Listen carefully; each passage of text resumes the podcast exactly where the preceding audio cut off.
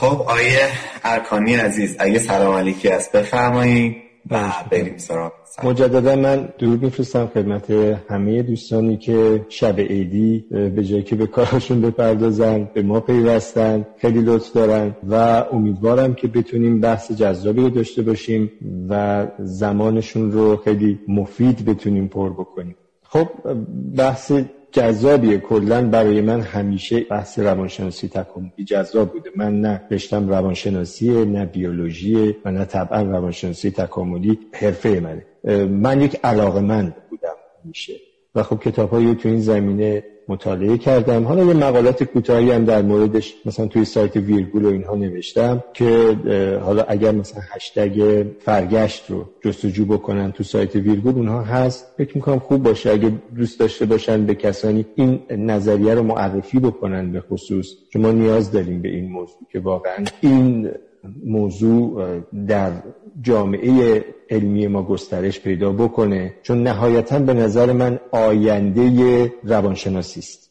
یعنی اون چیزی که فکر می‌کنم داروین هم در انتهای کتابش این رو گفته بود دیگه. گفته بود نهایتا روانشناسی چیزی نخواهد بود مگر در سایه تکامل. و این واقعیتیه. من فکر می‌کنم که روانشناسی نهایتا دو تا بازوی قدرتمند در آینده خواهد داشت و چیزی دیگه جز این نخواهد یکی گذشته ذهن انسان رو شما از طریق روانشناسی تکاملی و حالش رو از طریق نوروساینس و از طریق بررسی مستقیم فیزیک مغز این دوتا تمام اون چیزی هست که روانشناسی آینده رو تشکیل خواهد داد. بسیار هم عالی. حالا چی شد که روانشناسی تکاملی برای شما از کجا شروع شد این از یکی دو تا کتاب شروع شد. حالا الان خود دقیقا اسم اون کتابا یادم نیست چون قضیه برمیگرده مثلا به 20 سال پیش. ولی خیلی برام جذاب شد. من به طور کلی علاقه من به ریشه ها هستم. حالا توی اون چیزی که بیشتر روش تخصص دارم ریشه واژه هاست یعنی کاری که من 20 25 ساله دارم انجام میدم ریشه یابی واژه ها به خصوص در زبان فارسی و البته زبان های دیگه به خصوص شاخه هند اروپایی. تو این زمینه یعنی همیشه دنبال این هستم که خب اینی که الان داریم ریشش چی بوده؟ دیدم شبیه به اون چیزی رو که من توی واژه ها جستجو می‌کنم. حالا تو روانشناسی و توی واژه های ذهنی ما هم یه چیزی شبیه این وجود داره و ریشه یابیش هست میشه پیداش کرد. و این شد که با روانشناسی تکاملی آشنا شدم. و خب دیگه علاقه ذاتی کمک کرد که برم دنبالش. بسیار هم عالی. اگر درست بخوام بیانش کنم و درست حد زده باشم شما کتاب هایی در زمینه روانشناسی تکاملی یا کتاب هایی که مرتبط هستن با روانشناسی تکاملی رو به صورت پادکست درست کردیم و در موردشون بله. بارها و بارها به بحث و گفتگو پرداختیم و همیشه برای من جذاب بوده و من جزء دنبال کننده های پر و پا قرص مطالب شما بودم و اگر اشتباه نکنم من روانشناسی تکاملی رو از زبان شما اولین بار از کتاب Sapiens هراری شنیدم. می‌خواستم ببینم که تو این سلسله کتاب هایی که حالا خودتون مطالعه کردین و به صورت پادکست درشون آوردین به نظرتون روانشناسی تکاملی اهمیتی که الان در دنیای علم داره کجا هستش؟ یا اصلا به کدوم سمت داره میره؟ آیا اون مطالبی که دانشمندا یا صاحب نظرات توی کتاباشون می نویسن همسو با روانشناسی تکاملی هستش یا خیر؟ خوشبختانه. الان اتفاقی داره میفته همونطور که گفتم یعنی همه دانشمندان متوجه این موضوع شدن واقعا. آخرین جمله داروین الان به وقوع پیوسته.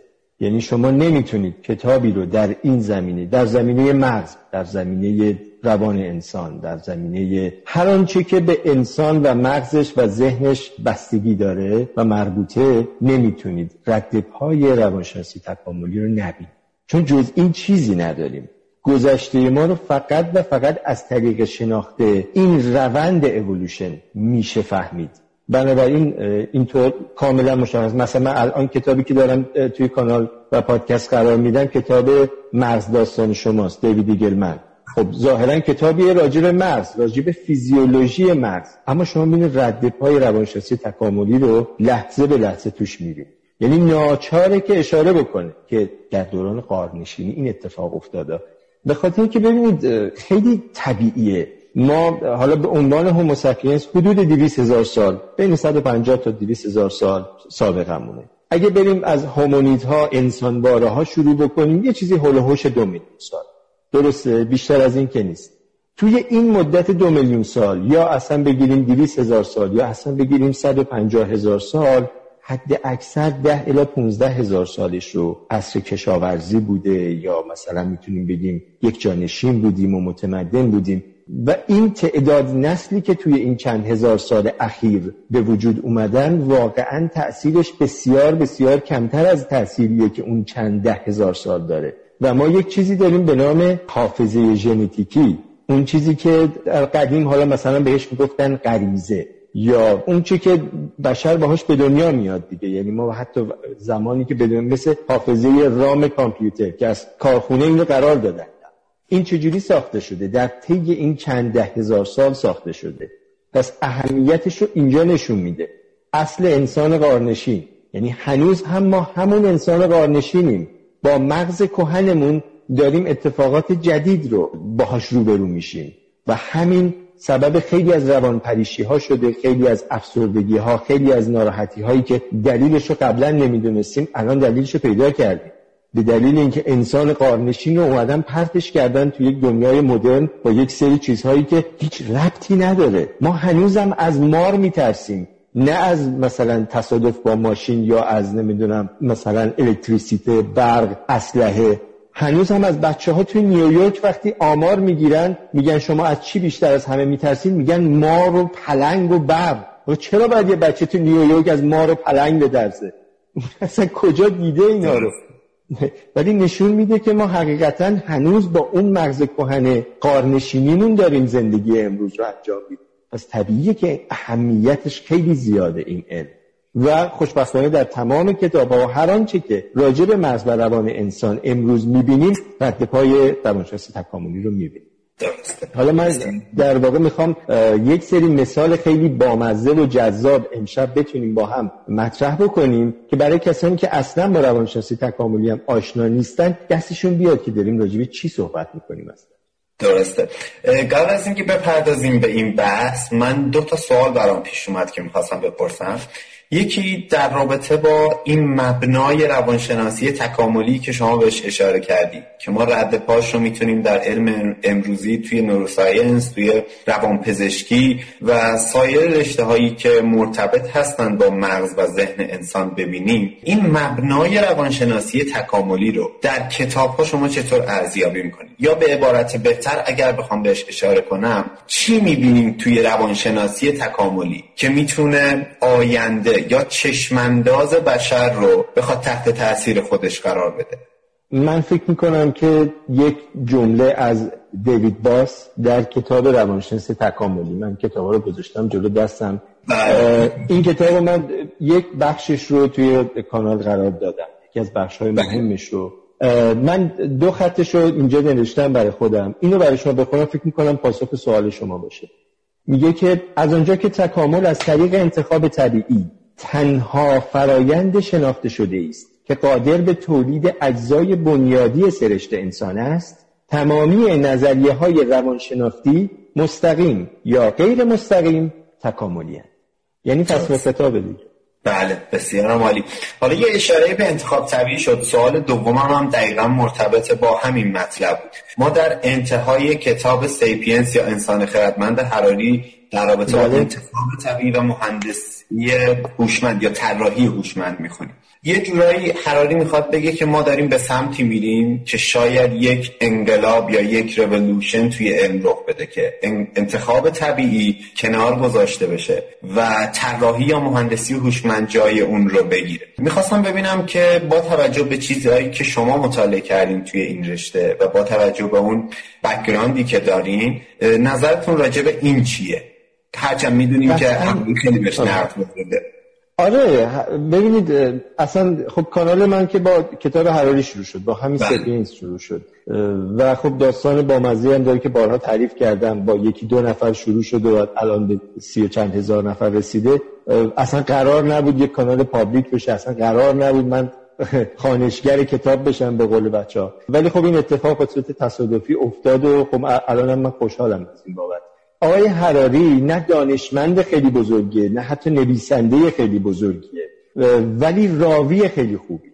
یعنی قصه گوی خیلی خوبیه و قصهش رو خیلی قشنگ بیان کرده. و اینا برای کسانی که اهل مطالعه بودند هیچ مطلب جدیدی در کتاب انسان خردمند یا سفینس نیست حقیقتا.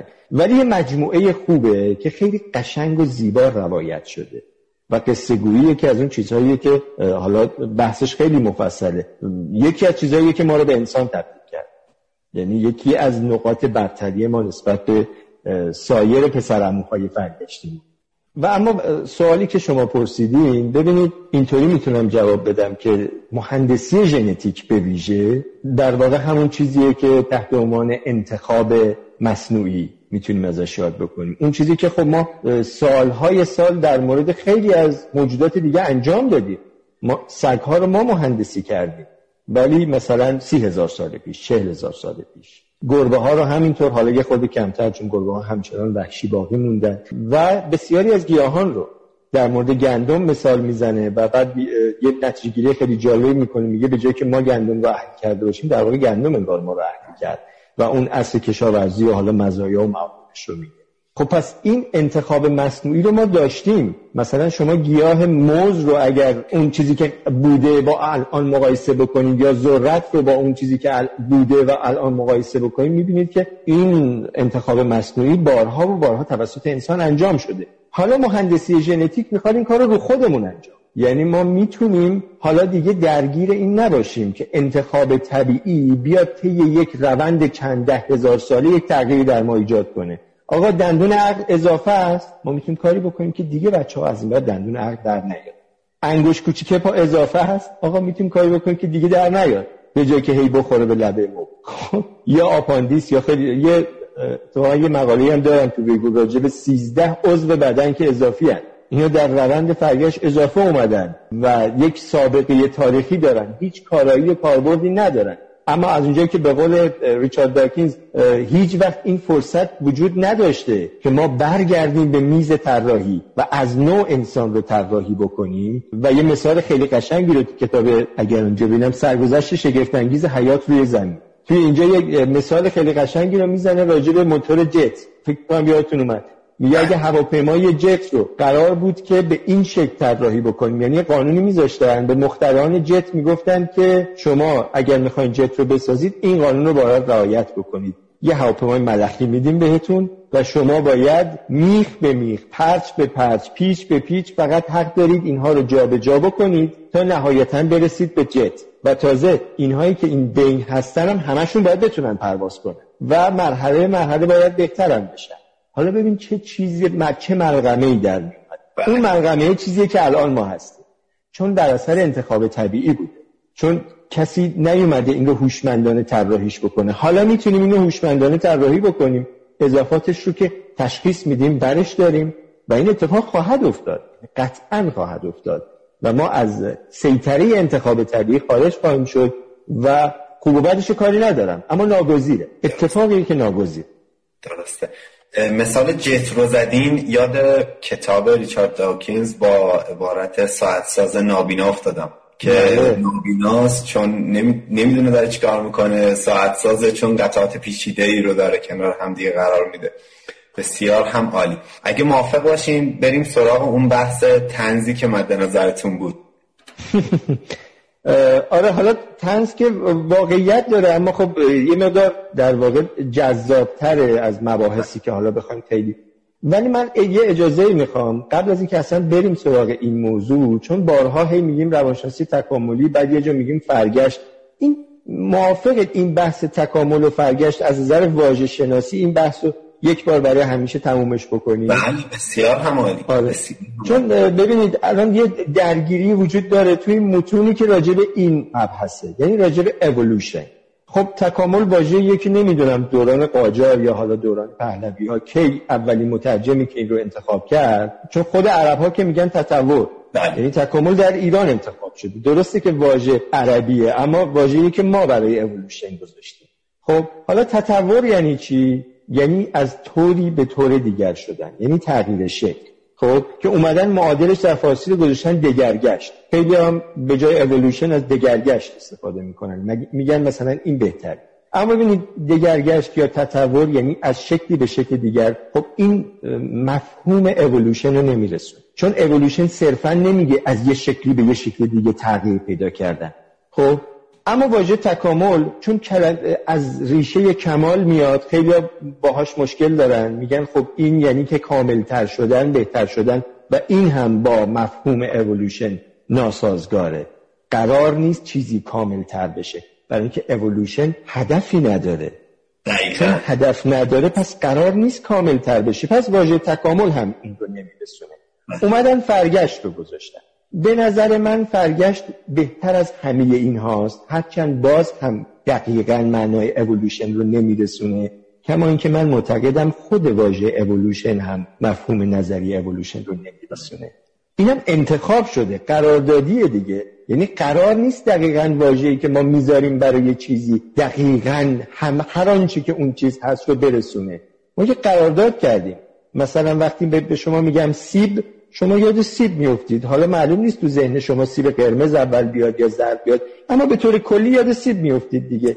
اما آیا در خود واژه سیب چیزی هست که نشون دهنده این میوه باشه؟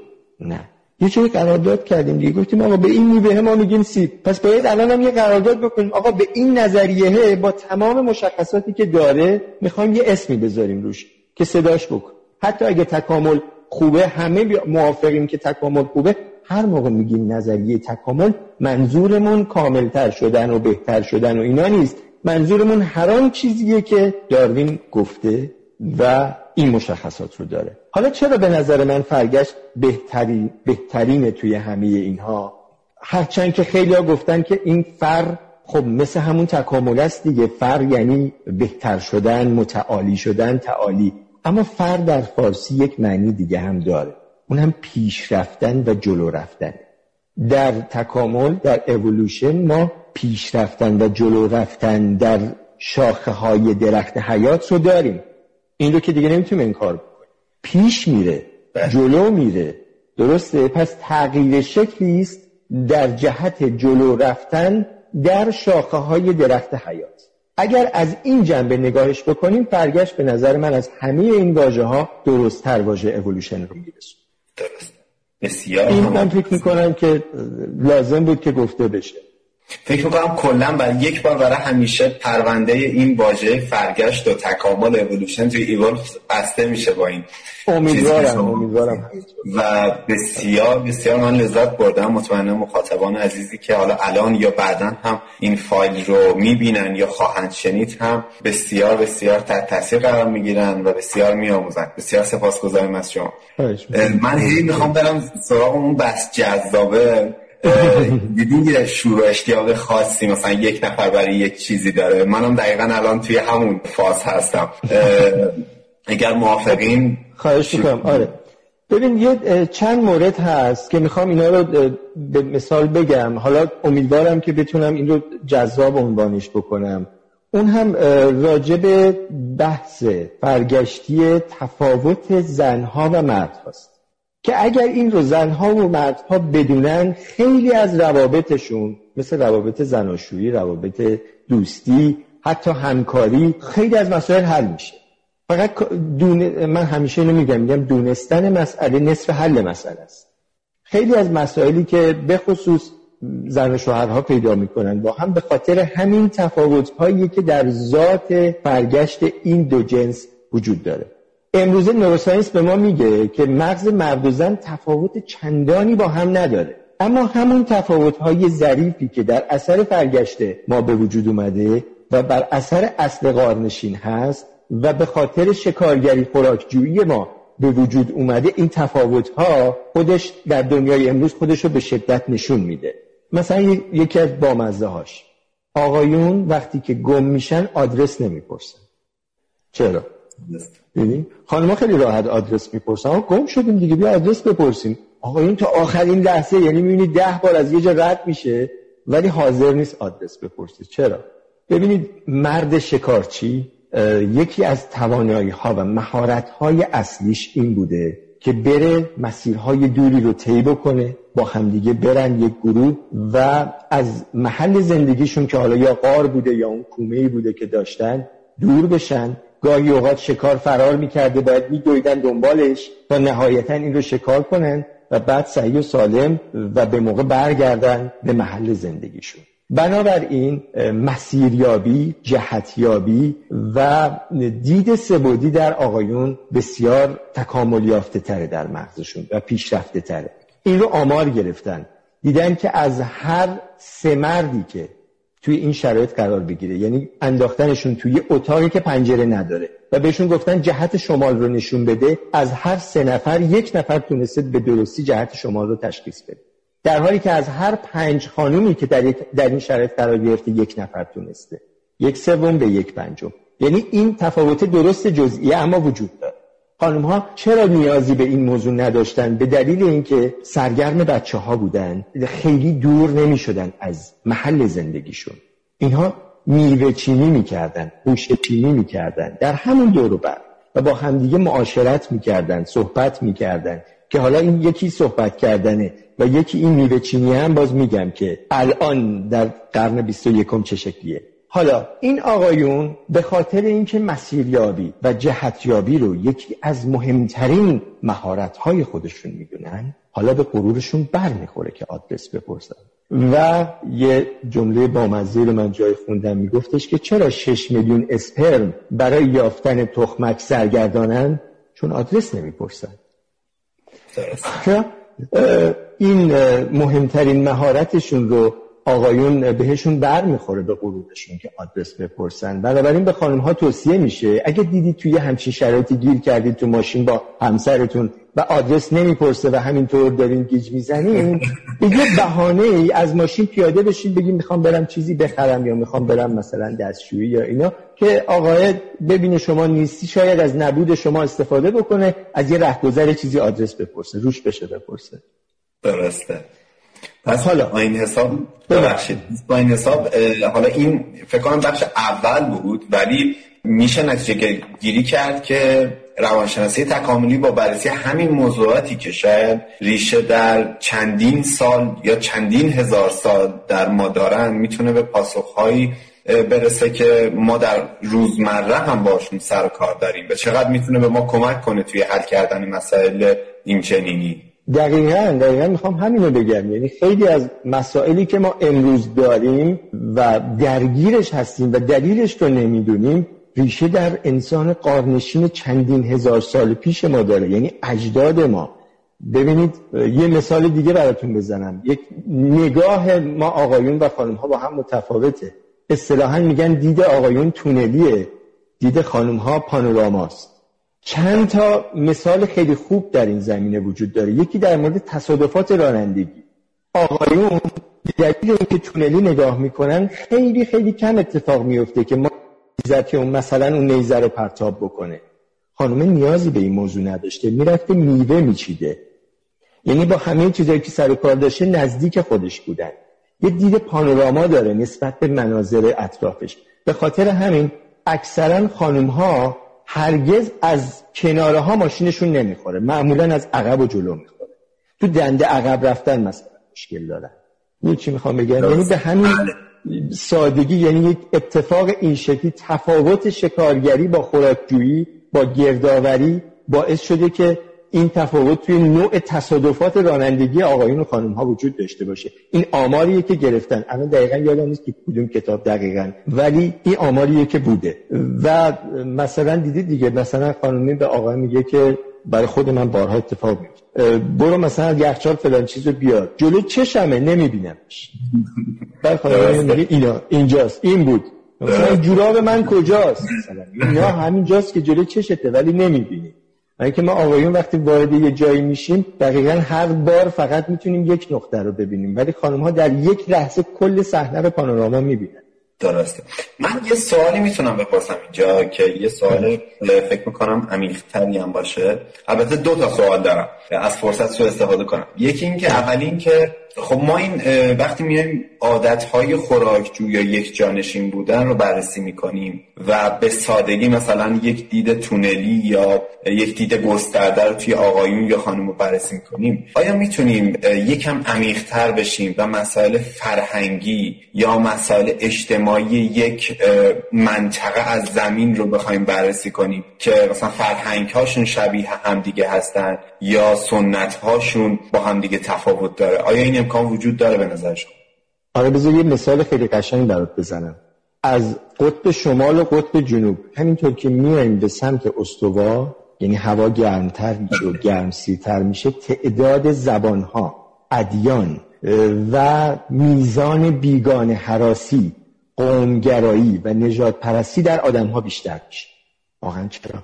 به دلیل اینکه هر چقدر میریم به سمت مناطق استوایی عوامل بیماریزا بیشتر. گروه های کوچک داشته باشید. با گروه های مجاور ارتباط و معاشرت کمتری داشته باشید. یعنی ازشون خوشتون نیاد.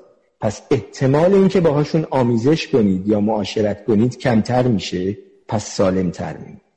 یعنی سلامت جسمی باعث شده که گروه های کوچکتری تو این مناطق ما آنها تعریفش یا کوچکتر افتاده.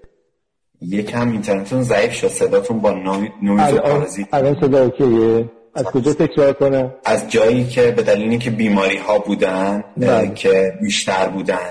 بله. بله. به دلیل اینکه عوامل بیماریزا در مناطق استوایی و گرمتر بیشتر هست به خاطر همین باید گروه های کوچکتری تشکیل می شد و معاشرت و آمیزش با گروه های اطراف باید محدود می شد که شما عوامل بیماریزای کمتری بگیرید. پس به خاطر سلامت جسمانی خود به خود بازه ما و آنها کوچکتر و کوچکتر شده. به خاطر همین در این مناطق شما بیشتر تعدد زبان می‌بینید تعدد دین می‌بینید تعدد در واقع عقاید می‌بینید و اینکه ما و آنهاشون خیلی زیاده.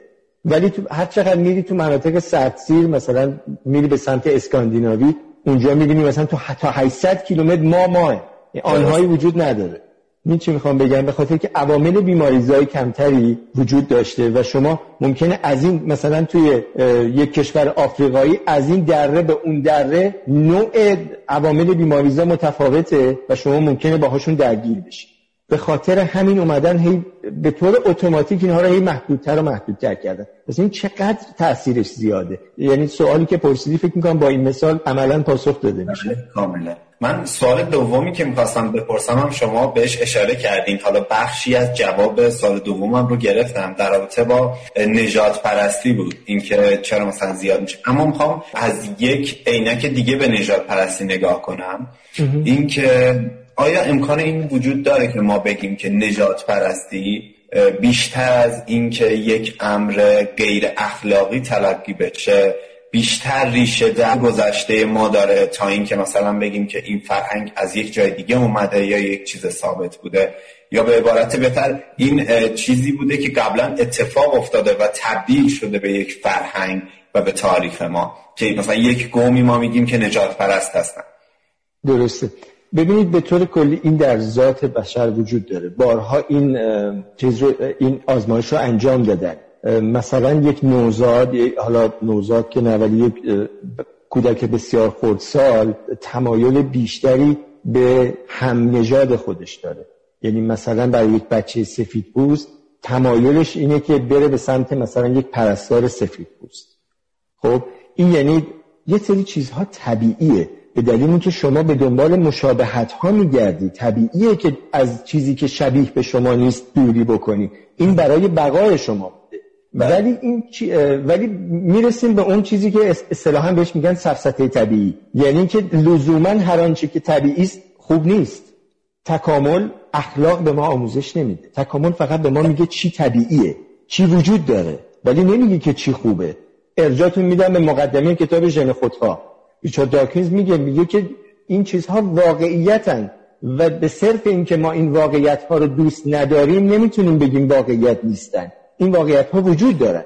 و ما تنها موجوداتی هستیم که فقط و فقط درگیر ژنتیک نیستیم. ما موجودات ممتیک هستیم.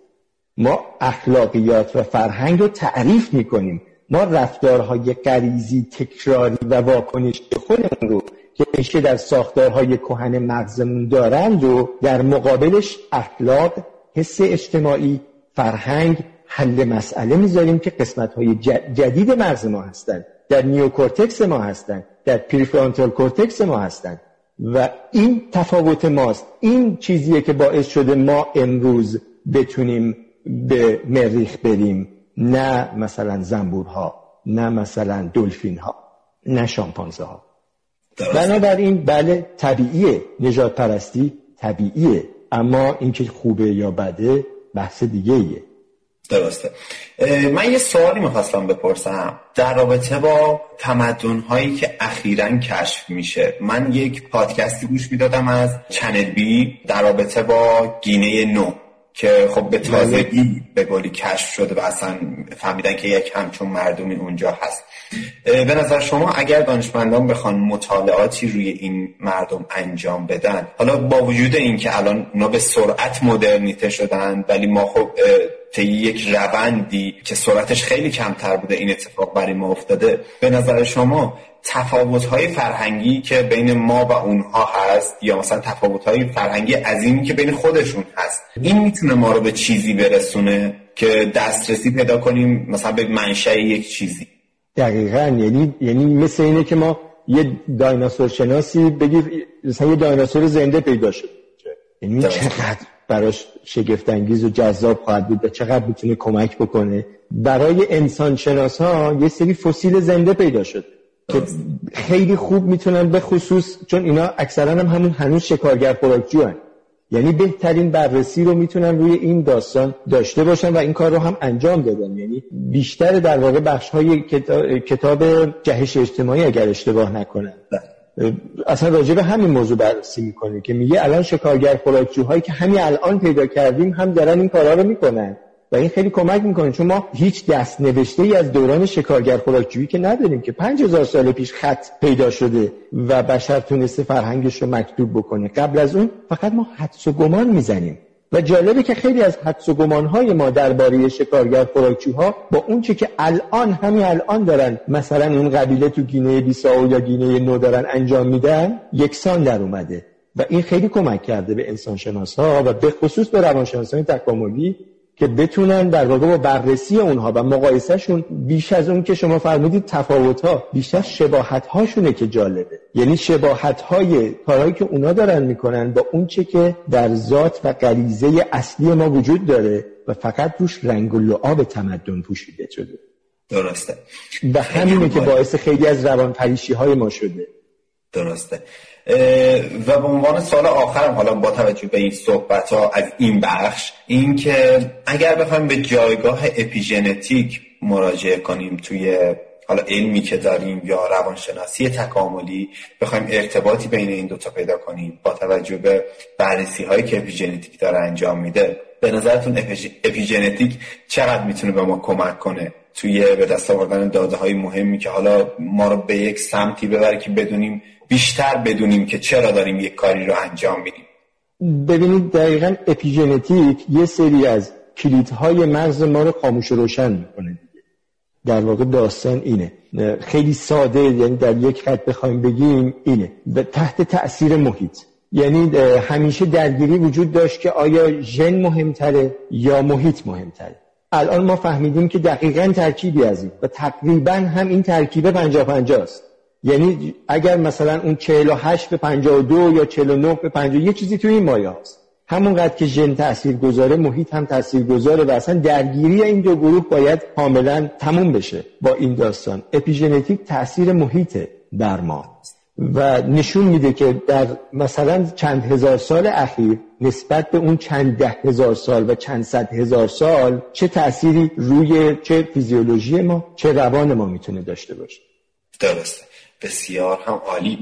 خب این بخش از صحبت همون فکر کنم با سوالایی که خودم پرسیدم تموم شد. یکم هم سو استفاده کردم از فرصت. ولی بسیار جذاب بود برام. اگه موافق باشیم بریم سراغ بحث مبحث دومی که می‌خواستیم راجبش صحبت کنیم. در رابطه با کتاب هایی که الان به زبان فارسی منتشر میشن که می‌تونن یک راهنمای خوبی در رابطه با مسائل مختلفی که روانشناسی تکاملی بهشون می‌پردازه باشن. مثل مثلا اجتماع مثل فرهنگ یا مثل مباحث ساختاری تر مثل فیزیولوژی یا ژنتیک. با توجه به مطالعات گسترده که شما انجام دادین و خب انعکاس شما توی کانال شما و توی کارهای شما و مقالاتتون می‌بینیم به نظر شما اگر یک نفر بخواد که از ابتدا یک داستانی رو شروع کنه حالا به صورت داستانوار بخونه تا بیاد برسه به یک روانشناسی تکاملی که به مطالعه عمیق ذهن و مغز ما می‌پردازه پیشنهاد شما چیه؟ چی می‌تونه باشه؟ از کجا شروع کنه؟ خب خوشبختانه کتاب خوبی تو بازار کتاب امروز ما وجود داره و خوشبختانه بحث فرگشت اونطور که در غرب حتی باهاش مخالفت میشه در شرق این داستان وجود نداره. و حتی مثلا داروین زمانی که نظریش رو مطرح کرد متهمش کردن به اینکه تو از نظریات مسلمان ها استفاده کردی. یعنی این داستان رو ما این خیلی داشتیم و شاید اگر داروین بهش نمی‌رسید و اتفاقات تاریخی شرق رو عقب نمینداخت شاید یک دانشمند مسلمان شاید ایرانی شاید عرب شاید همین دورور یک نفر نظریه فرگشت رو مطرح می‌کرد. یعنی خیلی نزدیک بودیم. در لبه رسیدن به این داستان بودیم. بنابراین الان هم خوشبختانه که من یادمه. مثلا زمانی که چهار سالم بود توی کتابخونه پدر من کتابی در مورد فرگشت وجود داشت. نظریه تکامل وجود داشت و من همون موقع چون من سه سال و نیم متاسفانه کتاب میخوندم. یه بلایی بود که بالاخره سر ما آوردن من همون موقع اون کتاب البته خب طبعا همش رو نفهمیدم ولی یه چیزایی دستم اومد که آها اینطوری بوده. و از همون موقع برای من این موضوع جا افتاد که اصلا داستان چی داستان انسان چیه؟ روی حساب الان هم کتاب های خیلی خوبی هست. حالا بستگی داره به میزان مطالعات افراد واقعا اگه کسی بخواد صفر کیلومتر شروع بکنه کتاب هایی هست در مورد تکامل برای نوجوانان. می‌تونه از همونا شروع بکنه. مثل که یک کتاب به اسم تکامل شگفت انگیز یعنی چیزی دارم مصور خیلی قشنگ توضیح داد اما بعد مثلا خب من مثلا هیچ وقت توصیه نمی‌کنم کتاب خود داروین رو برید بخونید اصل انبار رو برید بخونید. چون متن متن ثقیلیه. یعنی برای شروع اصلا خوب نیست. آره. شاید مثلا بعد نباشه مثلا با همین کتاب ساکینس آقای حراری شروع بکنن اصلا. چون خیلی جذابه. گفتم چون قصه است چون روایته روایت جذابیه. می‌تونن با این شروع بکنن.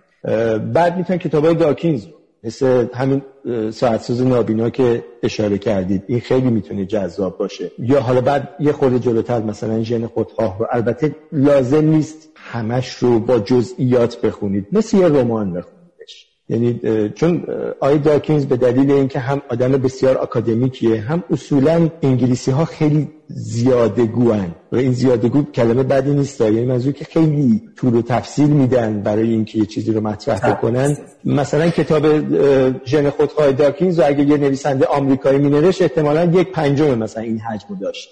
اون داستان چیز دیگه. گفتن برید در مورد فیلم تحقیق بکنید چنیدید دیگه. آره, آره. یه همچین چیزی.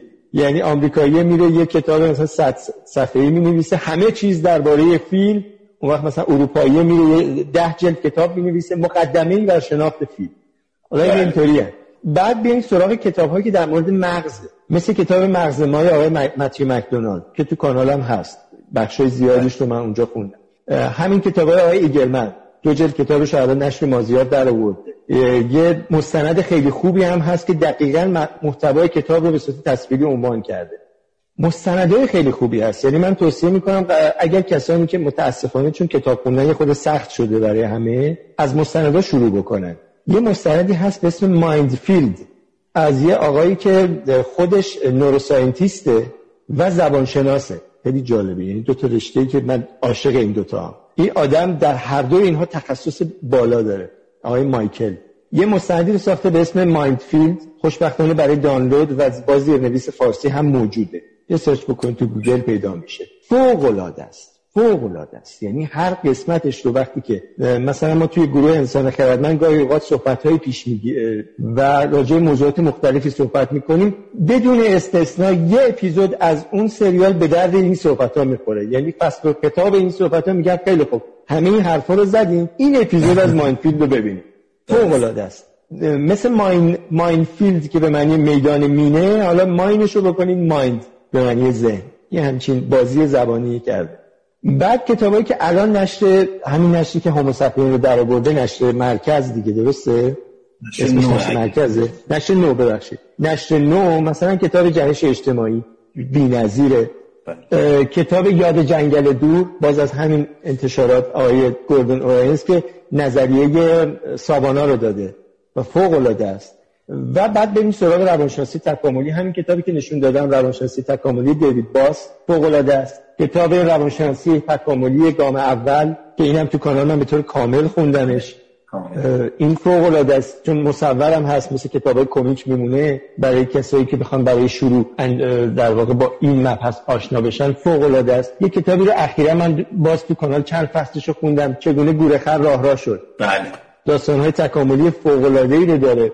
اینا که حالا من اینجا آوردم. کتاب های حراری هم که خب عالی هن. یعنی خود کتاب صفحیم که خیلی خوبه برای شروع چون خیلی میگم جذابه و به شما کمک می‌کنه. اگر اهل مطالعه نبودید اهل مطالعتون می‌کنه. یعنی اینکه راجع به مباحث زیادی به صورت خلاصه و زیبا یه جوری مطالب عنوان می‌کنه که شما ممکنه کنجکاو بشی. حالا برم یکم راجع به مثلا چه می‌دونم اجداد قارنشینمون راجع به هومورکتوسا بدونم راجع به ناندرتالا بدونم از اون بر میگی راجع به تاریخ آمریکا برم بدونم راجع بدونم تاریخ سرخپوستای آمریکا بدونم. یعنی اینقدر مطالب مختلفی رو آورده خلاصه کرده به زیبایی در این کتاب که آدما رو جذب می‌کنه که برن راجع به اون مبحث مطالعه بکنه الان دیگه عصر کتاب های دیجیتال دیگه عصر تصویر مولتی مدیاست درستی که آدمایی مثل خود من تا کتاب یعنی من PDF اصلا نمی‌خونم. حتی کتاب صوتی هم خیلی کم گوش میدم. پادکست گوش میدم ولی کتاب صوتی خودم گوش نمیدم.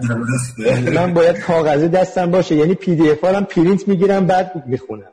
هیچ وقت نمی‌تونم از روی تبلت یا موبایل بخونم. برای ما آدمای قدیمی خب کتاب خوبه.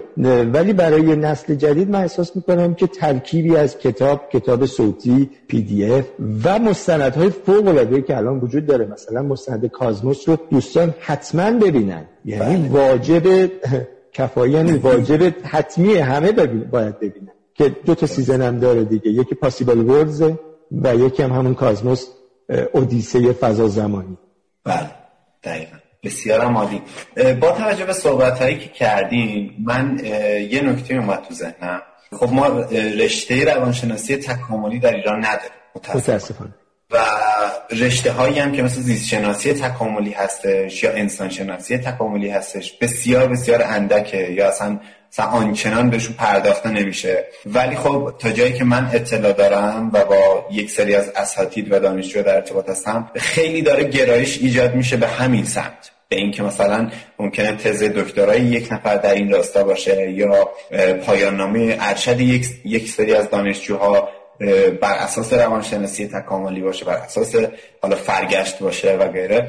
به نظر شما آیا این امکان وجود داره که علاقمندانی که دوست دارن تحصیل آکادمیک بکنن توی این رشته و با توجه به ظرفیت کمی که حالا ما توی غرب داریم نسبت به پذیرش این دانشجوهایی که علاقمند هستن اگر بخوایم یک راهی بهشون نشون بدیم که مثلا یک گریزی هم به این موضوع بزنن شما به چی می‌تونین اشاره کنید ببینید من فکر می‌کنم همونطور که ابتدای صحبت رو گفتم این موضوع هم ناگزیر. به دلیل اینکه روانشناسی نخواهیم داشت در آینده مگر روانشناسی تکامل. اینو کاملا به جدیت میگم. حالا ممکنه دوستان روانشناسمون حتی خیلی هم شاید دوست نداشته باشن ولی نهایتا آینده روانشناسی چیزی جز روانشناسی تکاملی نیست. و ترکیبی از روانشناسی تکاملی و نوروساینس نهایتا ذهن انسان رو تعریف خواهد کرد. پس این موضوع ناگزیر. در ایران هم اتفاق خواهد افتاد. امروز نفردا و شما دوستان کار خیلی قشنگی شما دارید مقدمه این کار رو میچینید. یعنی مطمئنم یه روزی یاد خواهد شد از یک مؤسسه ای که برای ترویج این علم پا پیش گذاشتن. شما دوستان جوانی که دارید الان این کار رو انجام می‌دید فوق العاده است این کارتون. و من واقعا تحسینتون می‌کنم. همه جا هم راجع به این موضوع صحبت کردم گفتم یه عده جوانی جمع شدن دور هم و یه کار خیلی قشنگی دارن می‌کنن و یک علمی رو که آینده روانشناسی جهان خواهد بود رو دارن تلاش می‌کنن در ایران ترویج بدن. و به اونجای هدفشون رو هم گذاشتن اینکه یه روزی این بشه رشته دانشگاهی. و خواهد شد. خیلی زود این اتفاق خواهد درست. من واقعا این چی بگم انگار که اصلا احساس خوب و خوشحالی و یه همچین چیزایی دارم و کلا تو بروز دادن احساساتم هم یکم مشکل دارم. ولی خیلی خوشحالم از اینکه شما یکم چین صحبت هایی در رابطه با روانشناسی تکاملی حالا نه در مورد ما ولی از اونم خوشحالم انجام دادین و امیدوارم روزی برسه که ما شاید همچین چیزی باشیم. چون ما داریم می‌بینیم توی حوزه های هوش مصنوعی یا توی حوزه های آیتی هم ما رد پای خیلی عمیق روانشناسی تکاملی رو هم داریم نگاه می‌کنیم من یه نکته رو بگم قبل از اینکه بریم سر بله. صحبت بعدیمون راجع به همین روانشناسی خب ما دو تا آدم خیلی بزرگ و شناخته شده در روانشناسی داریم فروید و یونگ بله. درسته من می‌تونم در واقع حالا البته این خیلی ساده سازیه ها ولی می‌تونم اینجوری براتون بگم که فروید کاری رو داشت انجام می‌داد که اگر نوروساینس در اون زمان وجود داشت خیلی کارش راحت می‌شد. و یونگ داشت کاری رو انجام می‌داد که اگر روانشناسی تکاملی رو میشناخت خیلی کارش راحت این یونگ تو مبحث archetype ها که اومد صحبت کرد و اومد در واقع حافظه ژنتیک بشر رو اومد مثلا دوازده بخش نمی‌دونم چند تا شخصیت چند تا کاراکترن حالا دقیقا. اومد اینها رو مرد و زن رو به چند تا archetype به اسطوره های یونانی تشبیه کرد. خب این دقیقا کاری بود تلاشی بود که داشت می‌کرد برای اینکه حافظه ژنتیک انسان رو تبیین بکنه. به یک زبانی که قابل فهم. از نظر من کاری که یونگ کرد در اون زمان دقیقا روانشناسی تکاملی بود بدون اینکه بدونه. همونطور که داروین چیزی از ژنتیک نمی‌دونست. که اگر داروین ژنتیک رو میشناخت چقدر کارش راحت تر می‌شد در تبیین نظریه خودش و شاید اون اشتباهات جزئی هم که در نظریهش بود و بعدا اصلاح شد رو انجام نمی‌داد. درسته. بنابراین من این رو من یه مثالی همیشه می‌زنم. میگم ببینید کاری که مثلا فروید کرد یا یون کرد مثل اینه که شما وقتی که یه کلیدی رو می‌زنید و لامپی روشن میشه من آمی نمی‌دونم که این وسط چه اتفاقی افتاد. درسته؟ یعنی من از ساختار این سیم کشی از اینکه الکترون ها کجا جریان پیدا کردن. از اینکه داخل اون لامپ اون تنگستن اون فیلامان اون چی هست و چه اتفاقی میفته که این نور به وجود میاد هیچی نمی‌دونم. فقط می‌دونم اگه این کلید رو بزنم اون چراغ روشن میشه. کاری که اینها داشتن می‌کردن بدون اینکه بدونن از ساختار مغز اطلاع داشته باشن به درستی هنوز امارایی وجود نداشته. هنوز هیچی نمی‌دونستیم راجع به درون مغز. و بدون اینکه از روانشناسی تکاملی اطلاعی داشته باشن اما می‌دونست. یعنی پیدا کرده بودن. آقا اگه می‌خوای این چراغ روشن بشه کلیدش اینه. این کار رو کردن. حالا این دوتا علم جدید یعنی روانشناسی تکاملی و نوروساینس میان به ما میگن که این ساختار داخل این چیه. این کاریه که داره انجام میشه. یا مثلا شما اگر یک کنترل تلویزیون بدی دست یه بچه مثلا دو ساله هم بعد از کمی تراین ارور می‌تونه بفهمه که با چی صدا کم میشه با چی زیاد میشه با چی خاموش میشه. اون کانالی که کارتون میده کدوم از این کدوم از اینا رو باید فشار بده. اما نمی‌دونه که ساختار این کنترل چیه. حتی عددهایی که روش هست هست هم نمی‌شناسه و نمی‌تونه بخونه. اما با تراین ارور بهش می‌رسه. علم روانشناسی تا امروز مثل این بچه دو ساله که یه چیزایی رو پیدا کرده. فهمیده که اگر این دکمه رو بزنی چه اتفاقی میفته اما دلیلش رو نمی‌دونسته. روانشناسی تکاملی دلیلش رو به ما میده. به عبارتی چرایی این امر. دقیقا. بسیار هم بسیار هم خب اگر موافق باشیم بریم سراغ سوال دوستان. یک سری سوال داریم که فکر کنم قبل اینکه سوالا رو باز بکنید و بخونید من یه دونه از این مثالا رو بزنم. بعد بریم سوال. چون حیفه فکر می‌کنم. چون یه اشاره کردم به گردآوری میوه ها توسط خانم.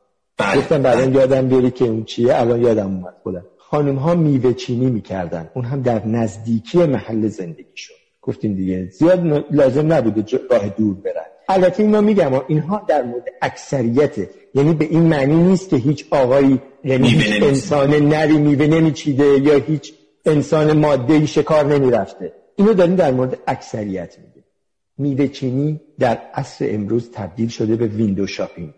خانم ها امروزه حتی اگه قصد خرید نداشته باشن اما از ویندو شاپینگ لذت می‌برن. از اینکه فقط برن ویترین مغازه ها رو تماشا این همون میوه چینی است. آقایون علاقه به این کار نداره آقایون میگه مگه خرید داری؟ مگه می‌خوای چیزی بخری؟ این یکی از درگیری هایی که بین آقایون و خانم مگه می‌خوای که میگه نه دارم ویترین رو تماشا می‌کنم. ولی آقایون باید می‌رفتن شکارشون رو می‌زدن برمیگشتن. همین الان لیست خرید به آقایون بدی میرن بنجلترین جنس رو از اولین مغازه می‌خرن برمیگردن. چرا؟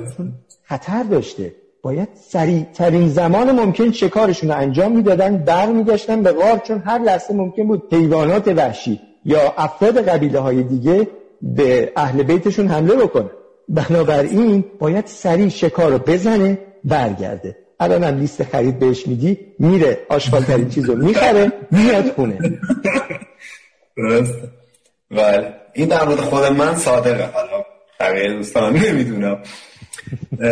بسیار آمالی یعنی این دقیقا هم بحث تنز مطلب بود هم حق مطلب بود. جفتش با هم ادا شد و فکر می‌کنم درست تا زمانی که من نفس تو سینه دارم تو ذهنم خواهد بود. بسیار جذاب بود شب دور آتیش جمع می شدن و آرامش می گرفتن و استراحت می کردن این آتیش رو نگاه می کردن این حرکت آتیش هنوزم دیدی که برای ما جذابه. مثلا شونه بله، روشن می کنیم چه آرامشی می گیریم از تماشای بله. آتیش. به خاطر اینکه بعد از اون خستگی شکار می نشستیم دور آتیش نهایتا یه قصه ای برای هم تعریف می‌کردیم تجربیاتمون رو با هم شیر می‌کردیم که اون شیر کردن هنوز در دنیای اینترنت اینقدر جذابه. به خاطر همینه که هنوز کلیپ های بچه گربه اینقدر فضای زیادی از اینترنت رو پر کرده. ما می‌بینیم میفرستیم شیر می‌کنیم. تجربه چیزی که خوش خودمون خوشمون اومده رو دوست داریم شیر کنیم با دیگران. دنیای اینترنت دوباره ما رو برگردونده به عصر کارنشینی. این تماشای این آتش ادواری الان به شکل کنترل تلویزیون در دست آقایون می‌گیرن دستشون زرد زرد کانالا رو عوض می‌کنن بدون اینکه هیچ برنامه رو نگاه کنه. فقط عوضش می‌کنه. میگه داری می‌بینی؟ نه اصلا مهم نیست براش.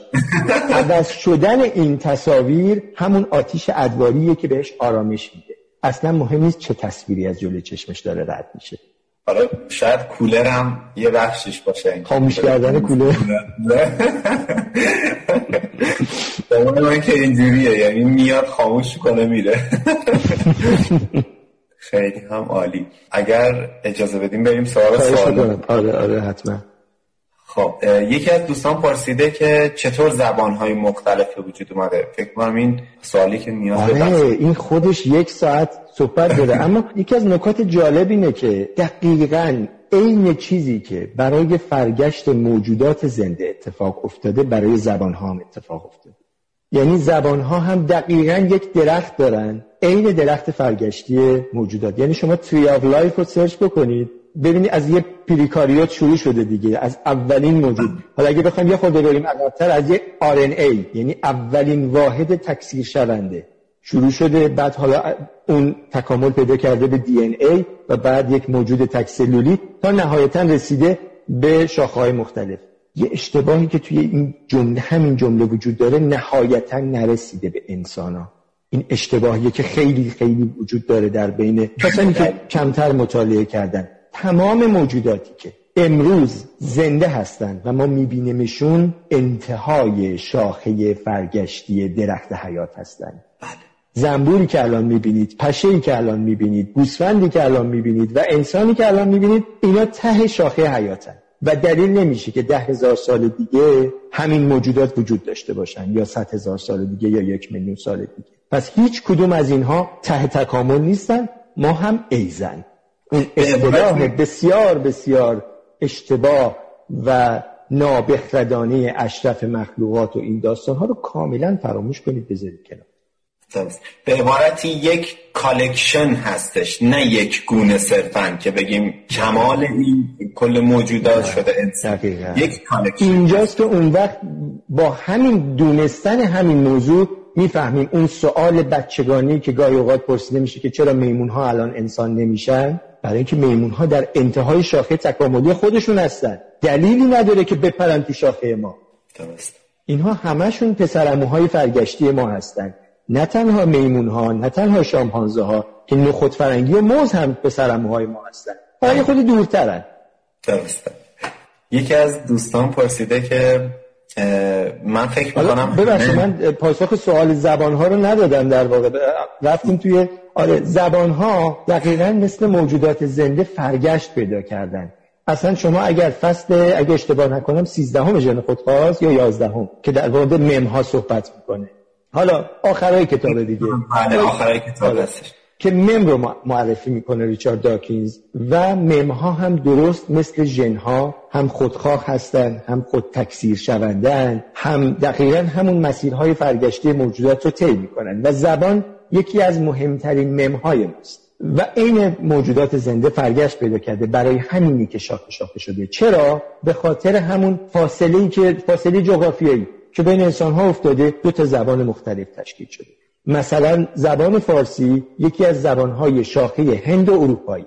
خودش از شاخه زبانهای ایرانیه. زبانهای ایرانی میشن زبانهای در واقع هند و اروپایی که مثلا انگلیسی آلمانی فرانسوی تمام زبانهایی که در اروپا هست با زبان فارسی خواهر محسوب میشن اصطلاحا؟ و اینها یک مادر مشترک دارن به نام زبان ایندو یا هندو اروپایی که ما از اون زبان حتی یک واژه هم نداریم. ولی حدس می‌زنیم که چی می‌تونه باشه. فسیل هاشو پیدا کردیم توی زبان های دیگه. ریشه هاشو پیدا کردیم. سانسکریت در هند فارسی و انگلیسی. این سه تا زبان رو در نظر بگیر اینا با هم خواهرن. یک مادر مشترک داشتن. اینا به خاطر تفاوت‌های فرهنگی و فاصله جغرافیایی جابجا میشن. اما بسیار به هم نزدیکن. مثلا ما میگیم مادر اونا میگن mother اسپانیایی میگن madre. پس عملا هیچ فرقی نمی‌کنه. فقط یه خورده عین اینه که مثلا همون تفاوتی که بین ما هست با شامپانزه ها با گوریل ها با اوران ها زبان ها هم به همین شکل برگشت پیدا می‌کنه سوال بعدی یکی از دوستان پرسیده که من فکر می‌کنم همه خود کتاب رو ترجیح میدن. آیا این نمی‌تونه ریشه در برگشت ما داشته باشه؟ دقیقا. برای اینکه ما انسان قارنشین هستیم و دوست داریم لمس بکنیم. هنوز هم ما دوست داریم لمس رو این اصلا اصل توی بازاریابی تو رشته بازاریابی در دانشگاه های جهان اصل انسان قارنشین رو آموزش میدن که میگن اگر می‌خوای برندت موفق بشه چیزی بساز که انسان قارنشین هم خوشش بیاد. برای ما هنوز هم دوست داریم لمس بکنیم. بسیار هم یکی از دوستان گفتن که اصلا ناهوشیار جمعی یونگ دقیقا ریشه برگشتی ما رو میرسونه. این فکر کنم پیرو صحبت بودش که در رابطه با یونگ و فروید انجام دادین شما. درست. اصلا این چیزی که تحت عنوان ناخداگاه جمعی یونگ مطرح می‌کنه و حتی راجب اسطوره ها میگه که میگه اسطوره ها در واقع رویای جمعی انسان ها هستند همینه چطوری میشه که مثلا یک اسطوره ای رو ما در این منطقه داریم مثلا اسطوره ای رو در بین النهرین یا همون میان رودان داریم عین همون اسطوره رو تو آمریکای لاتین داریم. پس نشون میده که این ریشه خیلی خیلی کهنی داره. یعنی مال قبل از مهاجرت هستن این هاست و نشون میده که این از حافظه ژنتیکی مشترکی برمیاد. علاقه علایق مشترک ما. چیزهایی که ازشون متنفریم. همه اینها. یه پادکستی رو اخیرا گوش می‌دادم. احتمالا شما هم شنیده باشید. در مورد اجدها حالا اسم پادکست الان فراموش کردم. اگه یادم حتما میگم. میگه که اجدها که در همه فرهنگ ها وجود داره به یه شکلی و معمولا هم موجود پلیدی هست این ترکیب سه تا موجودیه که شکارچی ما بودن. مار عقاب و پلنگ. حالا ببر و پلنگ و ترکیب این هاست و حتی در اسطوره گیلگمش دقیقا اون اژدها که نامیرایی رو از گیلگمش میدزده دم مار داره پای ببر داره و سر عقاب داره. خب؟ و بال داره. این ترکیب این سه تا شده اژدها و جالب اینجاست که میمون ها هم سه تا واژه برای اعلام خطر دارن. یکیش برای دشمن هواییه که عقاب معمولا. یکیش برای دشمنیه که میخزه که ماره و یکیش برای دشمنی مثل پلنگ. و برای هر کدومشون واکنش متفاوتی نشون میدن. مثلا وقتی که یکیشون اعلام می‌کنه عقاب بقیه مثلا میرن میخزن توی یه جاهایی که از بالای درخت میان پایین. وقتی که اعلام می‌کنه مار میرن بالای درخت. و وقتی مثلا اعلام می‌کنه پلنگ میرن رو شاخه های نازک درخت ها قرار می‌گیرن که این موجودات سنگین نتونن بیان اونجا بشن و این سه واژه مختلف نشون میده که این موجودات برای اجداد ما هم همینقدر اهمیت داشته. همونطور که برای پسرموهای فرگشتی ما هست. درست بسیار کاملا یک عزیزی پرسیدن که جناب ارکانی عزیز در دیدگاه روانشناسی تکاملی اسطوره ها چه جایگاهی دارند فکر می‌کنم الان دیگه مفصل آره، صحبتشو کردیم دیگه. یعنی بله. پاسخ سوالشون رو قبلش دادیم. یه عزیز دیگه گفتن که لطفا کتاب های بیشتری معرفی کنید با تشکر. اگه موافق باشین در رابطه با این سوال ما بعد از جلسه یک کالکشنی با توجه به کتابایی که شما گفتیم و اشاره کردیم ما جمع کنیم با انتشاراتی که حالا اونها رو منتشر کردن و پادکستی که و اون مستندی که بهش اشاره کردین رو به صورت یک مجموعه داخل کانال و اینستاگرام توی حالا استوری یا توی یک پستی قرار بدیم که دوستان ازشون استفاده کنن. عالیه عالیه. من حتی مطمئنم که شما دوستان کتاب های بیشتری رو از من می‌شناسید و قطعا از کتابایی که می‌تونید معرفی بکنید من خودم هم استفاده خواهم کرد. لطف دارید. یکی از دوستان پرسیدن که آیا زمان ساخت اهرام سلاسه و امثال هم علم بشر بیشتر از زمان حال بوده که بر اثر حوادث از بین رفته یا خیر؟ این نظریات در این مورد مختلفه و من هم فقط می‌تونم بر اساس مطالعات خودم یا حالا نهایتا ببینم به کدومش علاقه مندم نظر شخصیمو بگم. واقعا هنوز در این مورد چیزی نمی‌دونیم. اما اگر بخوایم خیلی علمی به موضوع نگاه بکنیم و نریم توی اون داستانهای شگفتانگیزی که ممکنه وجود داشته شاید مثلا موجودات فضایی یک زمانی اومدن بازدید کردن دیدار کردن. این داستانهایی که خب خیلی جذابه. من وقتی بچه بودم برام خیلی جذاب بود. بعد احساس می‌کنم که موضوع خیلی ساده تر از این حرف باید باشه. و خب روش های علمی ساخت اهرام مصر رو هم امروز پیدا کردن و اون چیزای زردی که گاه گهگداری تو اینستاگرام می‌بینید که اگر قرار بود این رو این ساختن مثلا اینطوری اصلا غیر ممکن بود و نمی‌شد و حتما موجودات فضایی بهشون کمک کردن و اینا الان دیگه احساس می‌کنم با توجه به تحقیقات باستانشناسی و تحقیقات علمی که روی موضوع شده جای صحبت نداره و شبیه همون چیز اطلاعات زردیه که بیشتر به درد اینستاگرام می‌خوره. درسته. برای جذب فالوور و برای آره آره در. درست. خیلی هم عالی. خب سوالی فکر نمی کنم باقی مونده باشه چون به تمام سوالا پاسخ دادیم. شما خودتون مطلب تکمیلی داریم که بخواین در راستای بحثی که انجام دادیم. ببین خیلی صحبت زیاده و من نمی‌دونم حالا چند دقیقه فرصت داریم؟ فرصت دست خودمونه. خب یه محدودیت زمانی هم استوری ها دارن برای اینکه تو آجی تیوی قرار بگیرن و اینا. حالا من سعی می‌کنم که یکی از مطالبی که حداقل خیلی کاربردیه و به درد همه می‌خوره اونم اینه که افسردگی و استرس. که در جامعه ما خیلی زیاده متاسفانه. و خب در جامعه جهانی زیاده. حالا توی یک دو سال اخیر خیلی بیشتر هم شده به خاطر اینکه حداقل های برونگرا خیلی بیشتر اتفاقا دارن ضربه می‌بینن سر کرونا. حالا ما در اونگراها خیلی مشکلی نداشتیم. حتی گاهی اوقات خوشحالتر هم هستیم. ولی برونگراها خیلی اذیت شدن و افسردگی زیاد شده استرس زیاد شده. من می‌خوام بگم که مراقب استرس باشید. خیلی خیلی مراقب استرس باشید و به هر شکلی که امکانش هست حتی به روش های شیمیایی یعنی خیلی ها مثلا نگرانن میگن مثلا اگر فلان قرص رو بخوریم این نکنه وابستگی شیمیایی ایجاد بکنه ممکنه اثر بده بله همه قرص های شیمیایی قطعا ساید افکت دارن. اما ساید افکت بعضی چیزها یعنی بودنش بدتر از اون قرص است. یعنی شما اگر که مدام درگیر استرس باشی می‌خوام از جنبه تکاملی بگم چه بلایی به سرمون میاد و اون وقت شاید تجدید نظر بکنید در مورد این موضوع. و شاید خوردن مثلا یک قرص خواب کم دوز یا یک قرص آرام بخش خیلی بهتر باشه از اون استرسی که قرار تحمل بکنید. ببینید مغز ما همونطور که بهتون گفتم یک مغز کهنه و هنوز داره تو دوران قارنشینی سیر این رو اول بدونید و بپذیرید. زمانی که ما دچار استرس میشیم مغز ما که درون جمجمه ما اسیره و بیرون رو که نمی‌بینه که. درکی هم از دنیای امروز نداره که. تصور می‌کنه شیر بهمون حمله کرده. تصور می‌کنه مار بهمون حمله کرده. بنابراین چند تا چیز رو که از نظرش فرایندهای لوکس محسوب میشن رو تعطیل می‌کنه. چی رو مثلا؟ دستگاه ایمنی رو. میگه الان شیر بهت حمله کرده. قرار چند دقیقه دیگه خورده بشی. حالا مثلا چهار تا میچو رو ولش کن. اصلا دستگاه ایمنی تعطیل. الان شیر حمله کرده.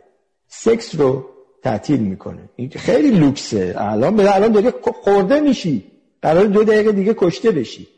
گوارش غذا رو تعطیل می‌کنه. برای همینه که افرادی که دچار استرس هستن سوء حازمه می‌گیرن زخم معده می‌گیرن.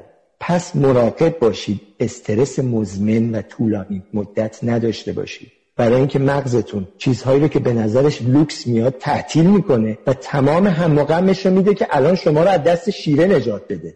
پس بهتره که به هر شکلی که می‌دونید. حالا یکی روشی من بدترینش رو گفتم یعنی قرص شیمیایی رو گفتم اما روش های بهتری وجود داره. مدیتیشن وجود داره ورزش وجود داره نشت با دوستان وجود داره که حالا البته محدود شده به خاطر کرونا. اینها می‌تونه کمک بکنه که شما از استرس و افسردگی تا اونجایی که می‌تونید دوری بکنید. چون مغزتون اون تو تو دوره قارنشینی داره به سر می‌بره و فکر می‌کنه چنین بلایی داره به سرتون. بسیار این بخش آخر اصلا فکر می‌کنم یک بخش بسیار یه جوری مافوق صحبت هامون بود. یه, یه اصلا یه, یه فضای خیلی خاصی داشت نسبت به بقیه صحبت هم. خیلی عالی. اگر دوستان سوالی دارن لطفا توی یکی از دوستان سوال پرسیده که قرآن اشاره به نظریه تکامل داره. من متخصص قرآن نیستم نمی‌تونم در این مورد نظر بسیار هم عالی. یکی از دوستان گفتن که آدلر هم تحت تاثیر داروین بود نظریش بسیار ممنون از دوستان که اهل مطالعه هستن و نظر خودشون هم میدن. یه عزیزی اشاره کردن که فاصله اجتماعی کمتره و باعث میشه که سرایت بیماری بیشتر باشه. فکر می‌کنم این با توجه به اون صحبت هایی بودش که بیماری توی خط استوا بیشتر میشه. بله بله. بیشتر میشه. بله. حالا من رفرنس این موضوع رو پیدا بکنم چون توی ذهنم بود گفتم. رفرنس رو پیدا بکنم هم به شما معرفی می‌کنم که حالا به یه شکلی توی اینستاگرامتون عنوان بکنید. حتما حتما. یه دوستی پرسیدن که آیا روانشناسی تکاملی توضیحی برای پیداش تفکر در انسان داره؟ یک اتفاقی افتاد که هنوز جز به اسرار تاریخه. هنوزم پاسخش پیدا نشد. یه شخصی که تحت عنوان معمای کاسپر هاوزر که یک فیلم هم ورنر هتسوک بر اساسش ساخت. حتما یادتون هست. یه آدمی که ظاهرا از زمانی که به دنیا اومده اینو توی یه زیرزمینی بدون اینکه باهاش هیچ گونه معاشرتی بکنن و باهاش صحبت بکنن و این بتونه زبانی رو یاد بگیره با یه نامه تو دستش بعد از مثلا کنم تو 18 سالگی از این زیرزمین اومد بیرون. خب این زبان رو نمیشناخت. اما قطعا تفکر داشت. یعنی در درون ذهن خودش فکر می‌کرد. من فکر می‌کنم که تفکر مقدم هست بر زبان اما خب به هر حال نظریه های مختلف وجود داره و من هم به اندازه اون افراد صاحب نظر نیستم که بتونم نظر بدم. زمانی که یک موجودی از یک تعدادی نورون های مغزش بیشتر میشه به یک نوعی به یک لولی از خودآگاهی می‌رسه. خودآگاهی هم برای بقا ساخته شد همه اینها در جهت بقا هست. نهایتا ما دو تا کد اصلی داریم در وجودمون. زنده بمون تکثیر بشو هر آنچه که داریم در خدمت این دو تا کد هست.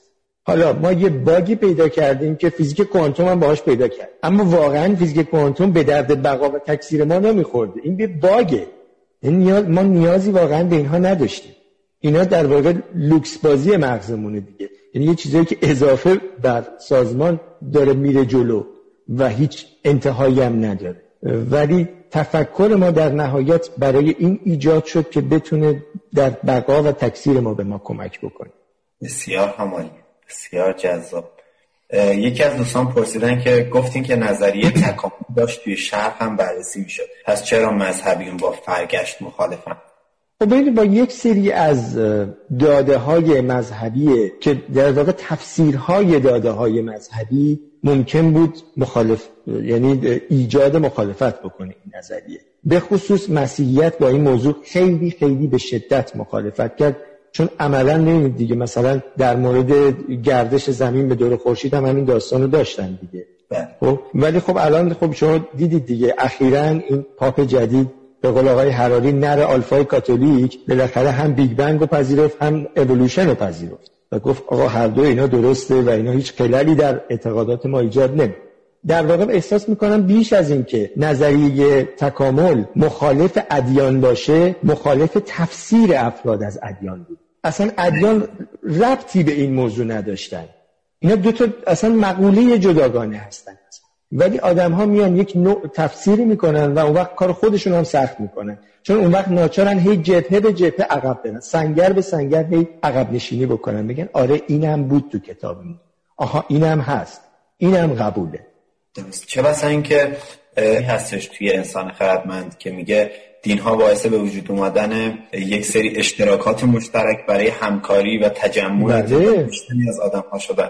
ولی خب بیگولی شما ما تفسیرهای متفاوتی از دین می‌کنیم. خب این خیلی خطرناکه و منجر میشه که ما جنگ های آنچنانی می‌بینیم کشتارها یا فجایع آنچنانی شاید هستیم.